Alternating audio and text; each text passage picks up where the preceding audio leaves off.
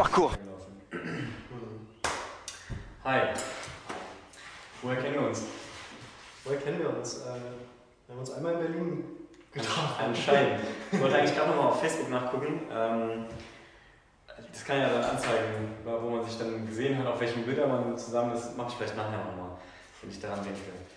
Ähm, wie heißt du? Wer bist du? Wer bin ich? Also weil ein bisschen, ein bisschen Internet ist da, so ein bisschen Öffentlichkeit ist da. Aber ich hoffe, das driftet gleich alles in so ein schönes Gespräch. Aber vielleicht erstmal für die, die dich nicht kennen. Ja. Wer bist du denn? Ja. Ich bin Paul. Ich trainiere seit neun Jahren Parkour in Berlin. Ich gebe seit drei Jahren ungefähr Unterricht und ähm, habe mich intensiver so mit Parkour-Forschung und sowas beschäftigt, weil ich meine Bachelorarbeit mhm. über Parkour geschrieben habe. Ähm, da will ich auch gleich mit dir drüber reden. Mhm. Also, was ich erstmal trifft, wir machen beide Parkour. Das ist ja voll super. Voll der Zufall. Ne? Ja, ne? Als hätten wir das geplant. Ähm, das ist immer so meine Eingangsfrage eigentlich so, woher kennen wir uns irgendwie? Und mhm. eigentlich kennen wir uns ja noch nicht. Wir haben uns einmal zusammen trainiert in Kopenhagen. Und ähm, willst du erstmal ein paar doofe Fragen oder willst du schon gute Fragen? Nee, doofe Fragen sind gut. Ja, so richtig doofe Fragen. Ich habe mir mal doofe Fragen überlegt. Will so mal wissen, was doofe Fragen sind. Und dann können wir danach mal vielleicht beantworten, warum das doofe Fragen sind. Wer ist denn dein Lieblingsfriseur? Okay. ähm, mein Lieblingstrasseur. Jason Paul. Warum Jason Paul? Das ist voll geil, wie der sich anzieht. Ja, das ist toll. Und wer ist der beste, wer ist der beste Trasseur? Der beste Trasseur. Weltweit. Ja. Alive. Alfred Scott. Alfred Scott. Definitiv. Ist der aus Südamerika oder? Mhm. Ja. Wofür ist der bekannt? Ich habe krasse Flips und richtig schlechten Flow.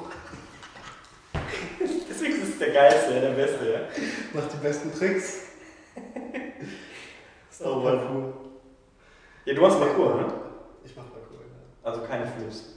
Doch, ich mach auch Flips. Du machst auch Flips, ja? Das hat was eine Meinung dazu. Ja, bitte, was denn?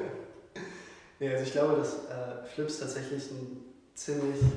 Also anthropologisch betrachtet ist es wirklich interessant, dass Flips schon immer Teil von Spiel war. Mhm. Also wenn man sich Ethnografien oder sowas durchliest, dann sieht man oft, dass kleine Kinder in äh, primitiven, äh, in Anführungsstrichen, äh, Gesellschaften oftmals beim Spielen, zum Beispiel von einem äh, Stein oder sowas, Rückwärtssaltos machen. Mhm. Und das macht auch Sinn, weil wenn du dir überlegst, dass wir früher äh, mit schweren Mammuts gejagt haben, mhm. und wenn du ein Speer in den Mammut reinjagst und dann noch dranhängst und sich das anfängt zu wehren, dann macht es schon Sinn, ein gutes ähm, Körpergefühl, Körpergefühl in der Luft zu haben, auch wenn du kopfüber bist. Ja. Und ich glaube, dass Flips einerseits, weil sie irgendwie Spaß machen, ganz gut zum Training passen, aber auch tatsächlich auch aus dem Grund, dass es einen trainiert, achtsam auch noch ja. in der Luft sein zu können und zu wissen, also nicht einfach in Panik zu geraten. Kennst du die Geschichte von Danny Ilabaca? Das ist so ein Gerücht, keine Ahnung, ob das stimmt, aber ähm, er hat anscheinend mal als Dachdecker gearbeitet und ist so auf Sachkletterdinge gegrüßt und erst irgendwie ist das Ding zurückgefallen oder erst rückwärts gefallen und durch Saltos, also diese Awareness, mhm. konnte er dann auf den Füßen landen, weil die nach hinten fallen. Ja. Das ist so ein, ein Gerücht, was ich mal irgendwann über ähm, ja, Danny aufgeschnappt habe irgendwie. Ich glaube, das kann schon gut sein. Also die Male, die ich zum Beispiel, wenn du den Stangenprezi auf Höhe machst und deine Füße mhm. so durchsliden ja. und du nach hinten fällst und du, aus, also wenn du zum Beispiel mal ein bisschen getont hast, dann kann man dir die Hände so an die Stange machen und sich in den Kniebeugen so nach ja. hinten beugen. Ja, ja, ja. Wenn das in deinem Körpergedächtnis drin ja. ist, dann macht das ja. glaube ich schon Sinn. Willst du noch die letzte doofe Frage haben? Ja. Wo kennt man dich in der Parkour-Szene? Wofür, wofür sollte man dich kennen? So, äh, wofür sollte man mich kennen? Also in Berlin kennt man mich, glaube ich. Ähm, einfach weil ich schon ziemlich lange dabei bin. Ähm, ich kannte dich halt irgendwie nicht. Nee, also wirklich nur in Berlin, die ja. Berliner halt so. Ähm, weil die Male, die ich gereist bin oder so, das war meistens noch mit meiner Clique so und da sind wir meistens nicht mhm. unter uns geblieben. Ja, du hast gesagt, irgendwie, so wir haben ja schon geredet, die sind dann nach fünf Jahren dann alle so genau, ausgetrocknet irgendwie. Genau, und deswegen habe ich nie so, am, gerade am Anfang, so den Bezug zu anderen Communities gefunden. Mhm. Und ähm, nee, im Moment macht mir das, äh, also wofür ich gerne bekannt wäre, ja. wäre das eigentlich die, die, die Forschungsarbeit. Ja. Die ich so mache und gemacht habe und was ich schreibe. Also das finde ich halt auch interessant, weil so bin ich auch auf dich gekommen dann irgendwie, als ich dann äh, gesehen habe, du kommst auch hierher. Ähm, vielleicht kannst du mir noch mal kurz erklären, worüber deine Bachelorarbeit geht, weil ich habe ich habe es wieder vergessen, weil ich habe einmal drüber geflogen. Ja. Ich habe es vergessen. Und vielleicht ja, kannst du mir noch mal kurz erklären, was, was hast du gemacht? Ähm, was habe ich gemacht? Also die zentrale Fragestellung meiner Bachelorarbeit war, ähm, inwiefern Parkour sich äh, subversiv, also äh, subversiv bedeutet ähm, quasi so, äh, ob das gängige Definition davon, was wir unter Sport und öffentlichen Raum verstehen, unterläuft. Mhm. So unterwandert irgendwie? Unterwandert, genau. Mhm. Und, und verändert. Mhm. Ähm, also im Sinne von Sport die Sache, dass Parkour nicht wettkampforientiert ist. Mhm. Und was in, momentan, was in der momentanen Sportszene und im momentanen Sportdiskurs, also wie darüber geredet wird, wie darüber nachgedacht wird, kommt also total neu, das wird gar nicht reinpasst. Mhm. Und wer ist da? Alex. Genau, also Sport. Äh, Mit Competition und so weiter warst du da dran, oder dieses traditionelle Bild. Genau, also dass Sport sich eigentlich mittlerweile zu einem so etwas entwickelt hat, was den Leistungsdruck, den, den ich irgendwie in der Gesellschaft wahrnehme, eigentlich ja. noch verstärkt. Ja. Dass das selbst wenn Leute einen, einen Ausweg aus, aus permanenter Leistung und permanent schneller und permanent ja. mehr suchen, das im Sport nicht wirklich finden. Ja. Und dass sie das aber im Parkour finden können. Also das ist so eine der Schlussfolgerungen. Und die andere Sache ist, dass wie, wie wir öffentlichen Raum wahrnehmen, ist nicht mehr im Sinne von äh, irgendwie ein Raum des Austausches oder ein ziviler Raum, mhm. sondern dass auch der öffentliche Raum immer mehr in, in den Dienst von Leistung und Beschleunigung mhm. und Konsum gestellt wird. Mhm. Also das ist so die, die Idee davon, mhm.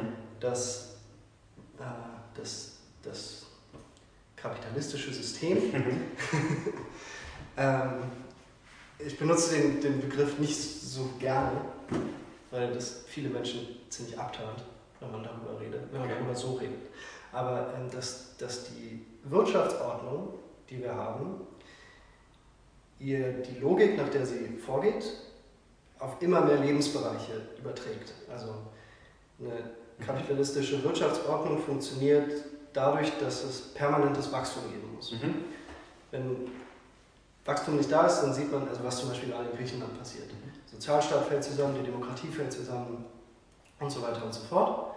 Und ähm, dieses permanent mehr, permanent besser, permanent schneller mhm.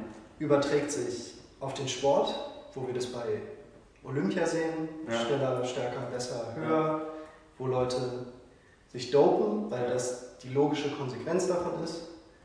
Ähm, und wir sehen das eben auch im öffentlichen Raum, weil eine Stadt ähm, muss auch den Raum, den sie zur Verfügung hat, irgendwie in Wert setzen. Das muss irgendwas wert sein. Hm. Und das passiert durch, ähm, äh, durch, durch Immobilienspekulation, dass Leute Häuser kaufen, ohne drin zu wohnen, nur weil sie im Preis steigen. Hm. Das passiert durch Shopping Malls, das passiert dadurch, dass öffentlicher Raum privatisiert wird hm. und kommerzialisiert wird. Und verstehe ich dich dann richtig, dass, ähm, um das jetzt auf Parkour auch spezieller zu übertragen, dass du da zum Beispiel auch eine klare Einstellung zum Thema Competition auch hast. Auf jeden Fall. Also ich glaube halt, dass Parkour sich dieser Tendenz, dieser gesellschaftlichen Tendenz äh, dieses höher, schneller, weiter, genau, und wir müssen leisten und wir wollen besser werden. Genau, erstmal entgegenstellt. Mhm. Also ähm, den Begriff, den ich in meiner Bachelorarbeit dafür benutzt habe, ist, dass ähm, es gesellschaftlich aufgrund von Leistung und Beschleunigung zu einer Entfremdung kommt. Mhm. Wir sind immer weniger in, in Kontakt mit, mit uns selbst, mit unserem ja. Körper, Beispiel Doping, mhm. Wir sind aber auch weniger in Kontakt mit unserer Umwelt oder mit anderen Menschen. Ja, das ist ja im Parkour zwangsläufig. Und man muss sich ja mit, genau.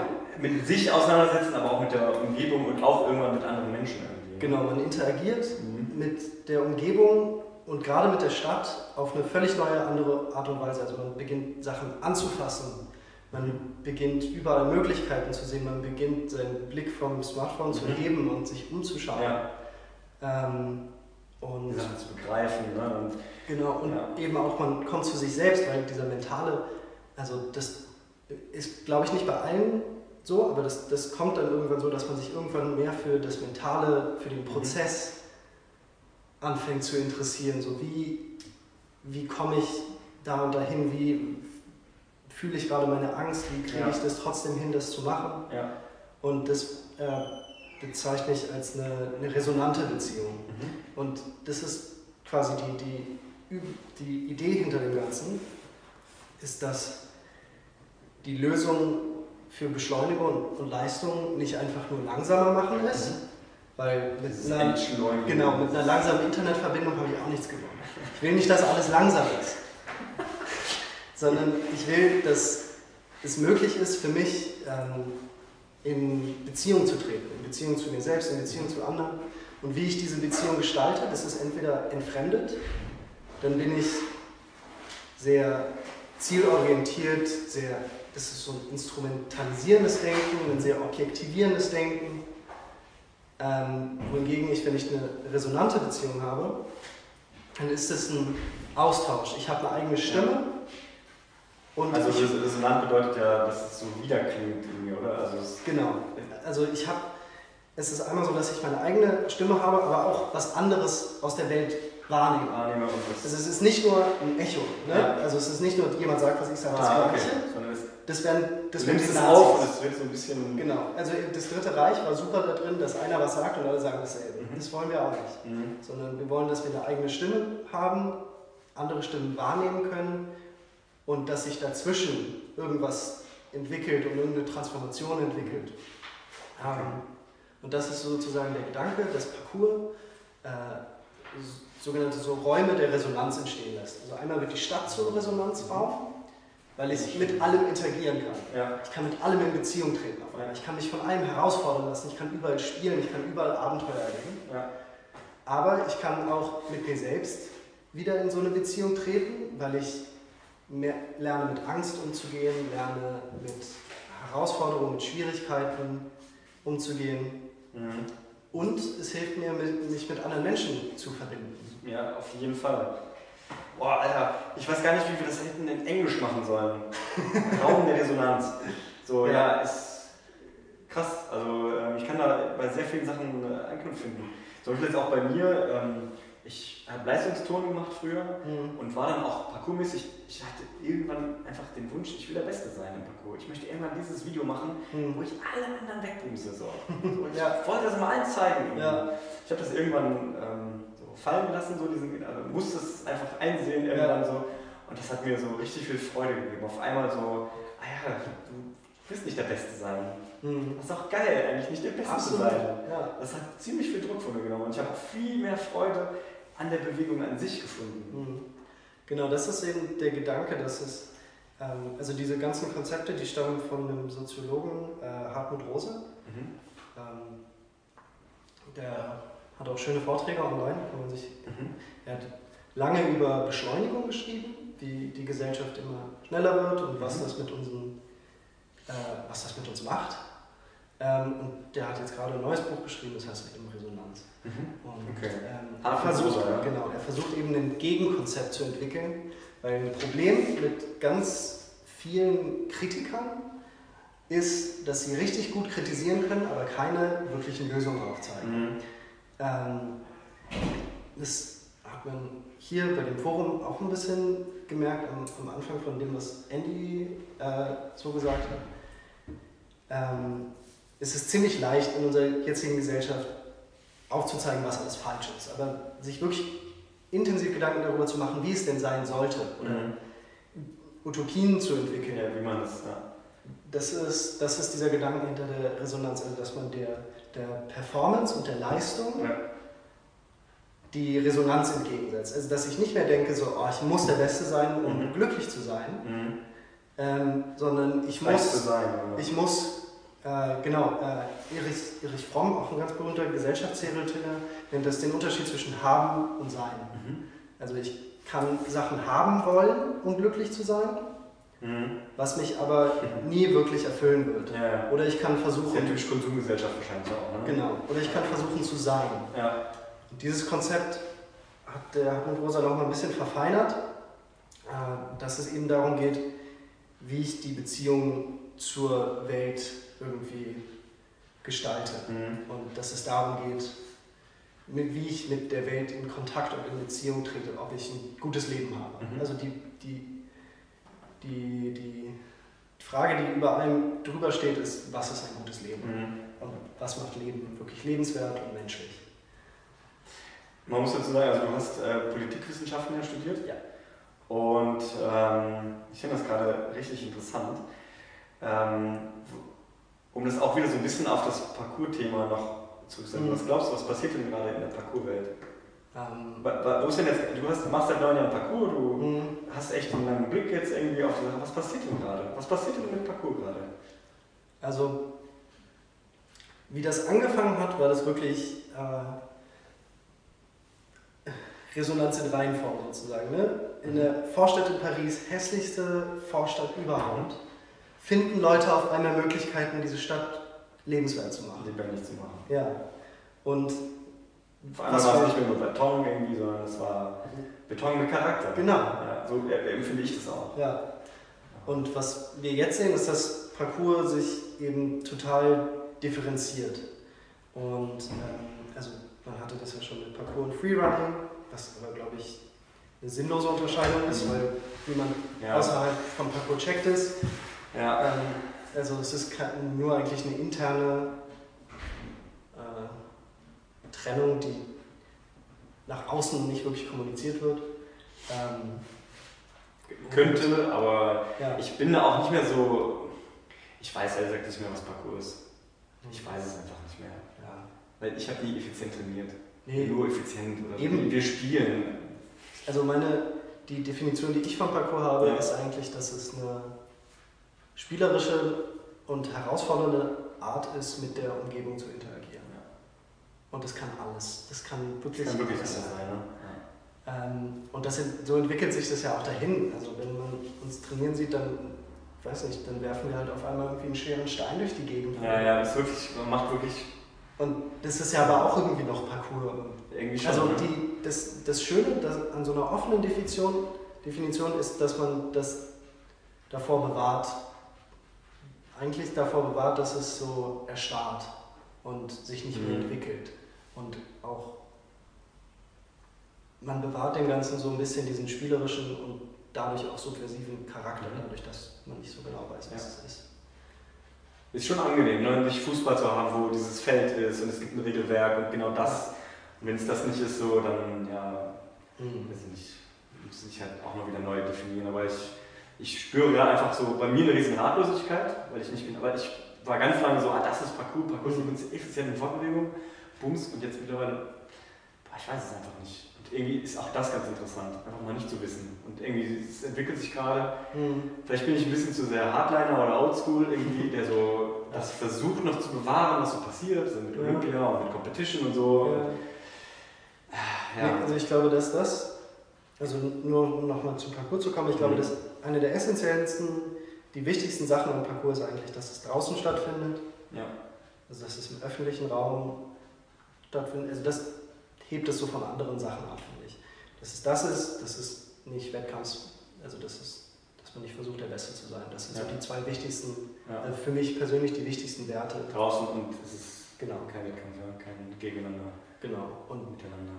Das macht es auch, also die beiden Sachen sind es auch, die es politisch spannend machen, mhm. sich darüber Gedanken zu machen. Und ich glaube, dass, was wir gerade sehen, ist halt die, ähm, es gibt viele Versuche, Parkour.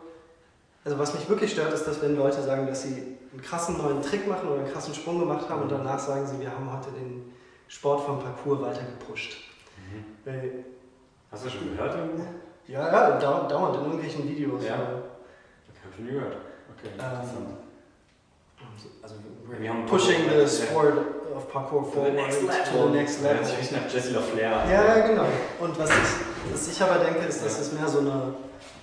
Ähm, gibt halt mehrere Richtungen, die man pushen kann. Und die pushen das halt in eine Richtung, aber es gibt ähm, eben auch viele andere spannende Richtungen, wie Parkour sich gerade entwickelt. Also wie man zum Beispiel über Parkour ähm, mit so Sachen wie Depressionen oder Angststörungen mhm.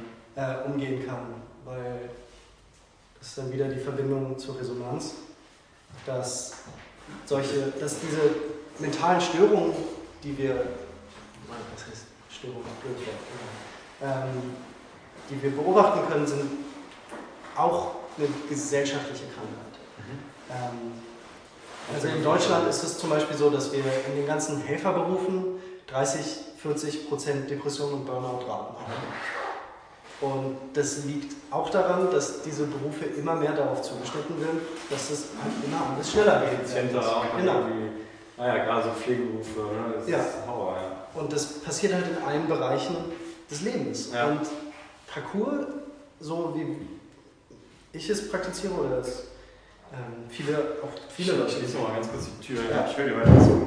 Ähm, wie das auch viele Leute praktizieren, ermöglicht es uns eben, aus dieser, ja, aus dieser Entfremdung rauszukommen. Und dadurch hilft es, glaube ich, auch aus solchen ähm, Störungsbildern rauszukommen, ja. wie Depressionen oder Angststörungen oder Burnout. Ja, und jetzt meiner Meinung nach nicht nur auch, sag ich mal, mit diesen Krankheitsbildern, sondern ja auch, dass die allgemeine Lebensqualität ja auch steigern kann. Absolut. Ne? Nicht nur, wenn es jetzt schlecht läuft oder so, sondern mhm. halt auch insgesamt die Lebensqualität steigert. Ja. Ähm, Durch Community, durch Gemeinschaft, durch eigene Kompetenzen. Ne? Ja. Und genau, und da find ich, das finde ich eigentlich die spannendere Richtung, die Parkour im Moment so ja, einnimmt. Also wie man, ähm, wie bringt man Parkour in die Schulen, aber so, dass es ja. einfach nicht nur ja, ja. Äh, Turnen mit ein bisschen ja, ja. anderen Sachen ja, ist, sondern... Heikles Thema bei mir, aber ja. Also wie, ja. wie kriegt man diese Idee von Parkour weiter in Bereiche, oder wie kriegt man das zu Leuten, die nicht sowieso davon angesprochen werden? Ähm, ja. ja, hochinteressant. Ähm, ich glaube, unsere Zeit ist auch halbwegs vorbei. Äh, Alex, wie spät haben wir denn? Es ist zehn vor. Ja, hätten wir noch so knappe zehn Minuten. Ähm, wo sind wir denn hier gerade? Also wir sind gerade in Dänemark, vielleicht so, ne, wir sind gerade in Dänemark, auf dem Parkour Research Forum. Ähm, Es geht darum, wissenschaftlich denkende Leute oder ambitionierte Leute zusammenzubringen. Was sind denn ja. so deine Ambitionen in dem Bereich? Also, also du hast jetzt schon so ein bisschen was gesagt, ne? Aber also was ich jetzt auch gerne selber machen möchte, ist, also ich habe persönlich halt nicht die, die Kapazitäten, um die ganzen Ideen, die ich irgendwie habe, wirklich in die Welt so zu bringen. Und ähm, was, was mir halt Spaß macht an, an so einem Treffen wie heute, ist Leute kennenzulernen und deren Ideen zu hören und denen dabei zu helfen, diese Ideen wirklich konkret umzusetzen. Weil das Problem ist, dass, ja. dass solche äh, Projekte, die nicht von Red Bull gesponsert werden, tendenziell nicht das Organisation, Organisations-Know-how, das finanzielle, die finanziellen Ressourcen und so weiter haben. Und da kann das, glaube ich, äh, da, da kann ich, glaube ich, auch ganz, ganz gut weiterhelfen. Und das hat auch ganz viel Herzblut dann auch gefragt. Ne? Deswegen ist das für mich immer eine Riesenqualität auch. Weil so viele Leute mit, die sind, die machen, so, die, wir investieren hier einfach rein, erstmal herzukommen und so weiter. Und dann ja. ist halt was anderes, als wenn wir mit Red Bull hier mit dem Helikopter angeflogen werden. Ja. Und ich glaube, dass das auch tatsächlich für die Parkour-Community at large irgendwie ein nachhaltigeres Modell ist, wenn wir zusammen versuchen, mit irgendwie Wege zu finden, wie wir gemeinsam ähm, das wachsen lassen können und also nicht versuchen, uns also innerhalb von Parkour irgendwie gegeneinander auszustechen ähm, und irgendwie verschiedene eben auch deine ja. äh, Firmen zu haben, die versuchen, diesen Markt zu erobern, sondern gemeinsam den, den Markt, wenn man es nur so, so nennen will, dafür wachsen zu lassen, sodass mehr Leute sich dafür interessieren, mhm. ähm, wovon wir ja auch irgendwann dann ja. profitieren werden. Also, das ist ja natürlich auch eine Sache, man muss ja irgendwie, irgendwie muss man ja Geld verdienen. Ja. Ich finde es auch gar nicht schlimm, wenn man mit Parkour Geld verdient. Ja. Ähm, man sollte sich nur darüber im Klaren sein, was, was bestimmte Sachen für Konsequenzen haben. Ja. Also wenn Parkour jetzt nur noch von jungen weißen Männern beworben wird, dann wird das halt auch nur noch die Leute interessieren ja, ja. und so weiter und so fort. Also was für ein Bild man damit erschafft, sollte man einfach sich darüber im Klaren sein. Und wenn man das machen will, dann soll man das halt machen. Du hast jetzt viele Fragen von mir auch so beantwortet, mit Competition, öffentlicher Raum, mit Geld verdienen. Ähm ich würde das Gespräch jetzt hier eigentlich langsam beenden. Ich habe nur noch zwei Fragen. Wo siehst du Parkour in x Jahren? In x Jahren? Ähm, also kannst du entscheiden, du kannst auch sagen in zweitausend Jahren, was ist dann mit Parkour? Also ich hätte das am liebsten, dass eigentlich, ähm, da hatte ich heute mit Jesse aus New York von Movement Creative eine schöne Unterhaltung, weil die machen sich eben darüber Gedanken, wie äh, sie die Stadt offener gestalten können und wie sie es hinbekommen, dass diese Werte, die wir im Parkour irgendwie vertreten, auch für andere Menschen erreichbar werden. Also wie macht man öffentlichen Raum offen, frei zugänglich und ähm, also offen für, für Resonanz. Äh, Resonanz und äh, Ausdruck, also Self-Expression und ähm, sowas. Also an solchen, ich hoffe, dass es solche Projekte immer mehr geben wird, dass ähm, die Städte, in denen wir leben, immer lebenswertere Räume werden, dass der Sport hoffentlich ähm, sich ein bisschen von der Leistungsorientierung löst und es zumindest gute Alternativen dazu gibt. Ja. Also ich habe auch, ich, ich finde es auch cool, mir die Olympiade anzugucken. Ne? Also ich mhm. finde es auch spannend, Leute zu sehen, die bis zu diesem Limit gehen und die bereit sind, alles zu opfern. Aber ich habe halt keinen Bock, diesen Preis zu zahlen. Genau, und ich, hab, ich möchte, dass es auch die, dass die eigentliche Alternative, also dass es wirklich gute Alternativen dazu gibt, dass das frei für möglichst viele Leute ist, dass viele Leute sich darin engagieren. Und ich glaube, dass das Problem, also wenn man sich das so anguckt und irgendwie bei YouTube ist, dann sieht man sehr stark die eine Seite von Parkour, die mhm. Emotionalisierung, die Showseite, ja. die, die Showseite ja. genau. Und deswegen finde ich so Orte wie hier auch für mich persönlich total wichtig, weil ich dann sehe, was eigentlich auch hinter den Kulissen alles passiert. Mhm. Wie viele Leute in, zu, regelmäßig zu Parkour-Kursen gehen und wie viele ja. Leute sich über öffentlichen Raum Gedanken machen. Das kriegt man halt alles nicht mit, wenn man einfach nur zu Hause vor dem Computer sitzt. Und deswegen glaube ich, dass Parkour insgesamt schon auf einem ganz guten Weg ist. Ja, das Bauchgefühl habe ich auf jeden Fall auch, aber es gibt auf jeden Fall so Abzweigungen, ne, wo mhm. man so runterschlittern kann irgendwie. Aber genau, also, und ich glaube, das Ziel ist es nicht, diese Abzweigungen zu verhindern. Ja. Also, ja, ja. jemandem zu erzählen, scheiß mal auf Red Bull, scheiß sondern, bla bla, genau, ja. sondern attraktive Alternativen genau, aufzuzeigen, ja. also selbst an Verzweigungen zu arbeiten, selbst ja. zu gucken, wo es interessante Verbindungen in die Kunst und in die Performance ja. und in die Gesundheit und in den Sport gibt und daran zu arbeiten. Letzte Frage ist, was möchtest du noch sagen?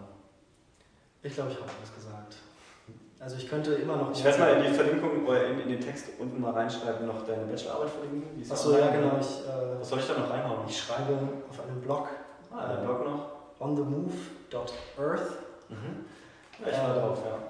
Da schreiben schreib ich und meine Freundin über alles Mögliche, also wir schreiben über Kunst und über urbane Kulturen mhm. und über das Reisen. Den Herrn Rosa werde ich auch nochmal rein, reinsetzen. Genau, Hartmut Rosa ist auf jeden Fall ein cooler Typ, wenn man sich für Soziologie und ja. äh, kritische Theorie interessiert. Der ist auch nicht sehr akademisch, die Vorträge versteht man gut. Super. Ähm, ja. Dann danke ich dir. Danke dir. Merci.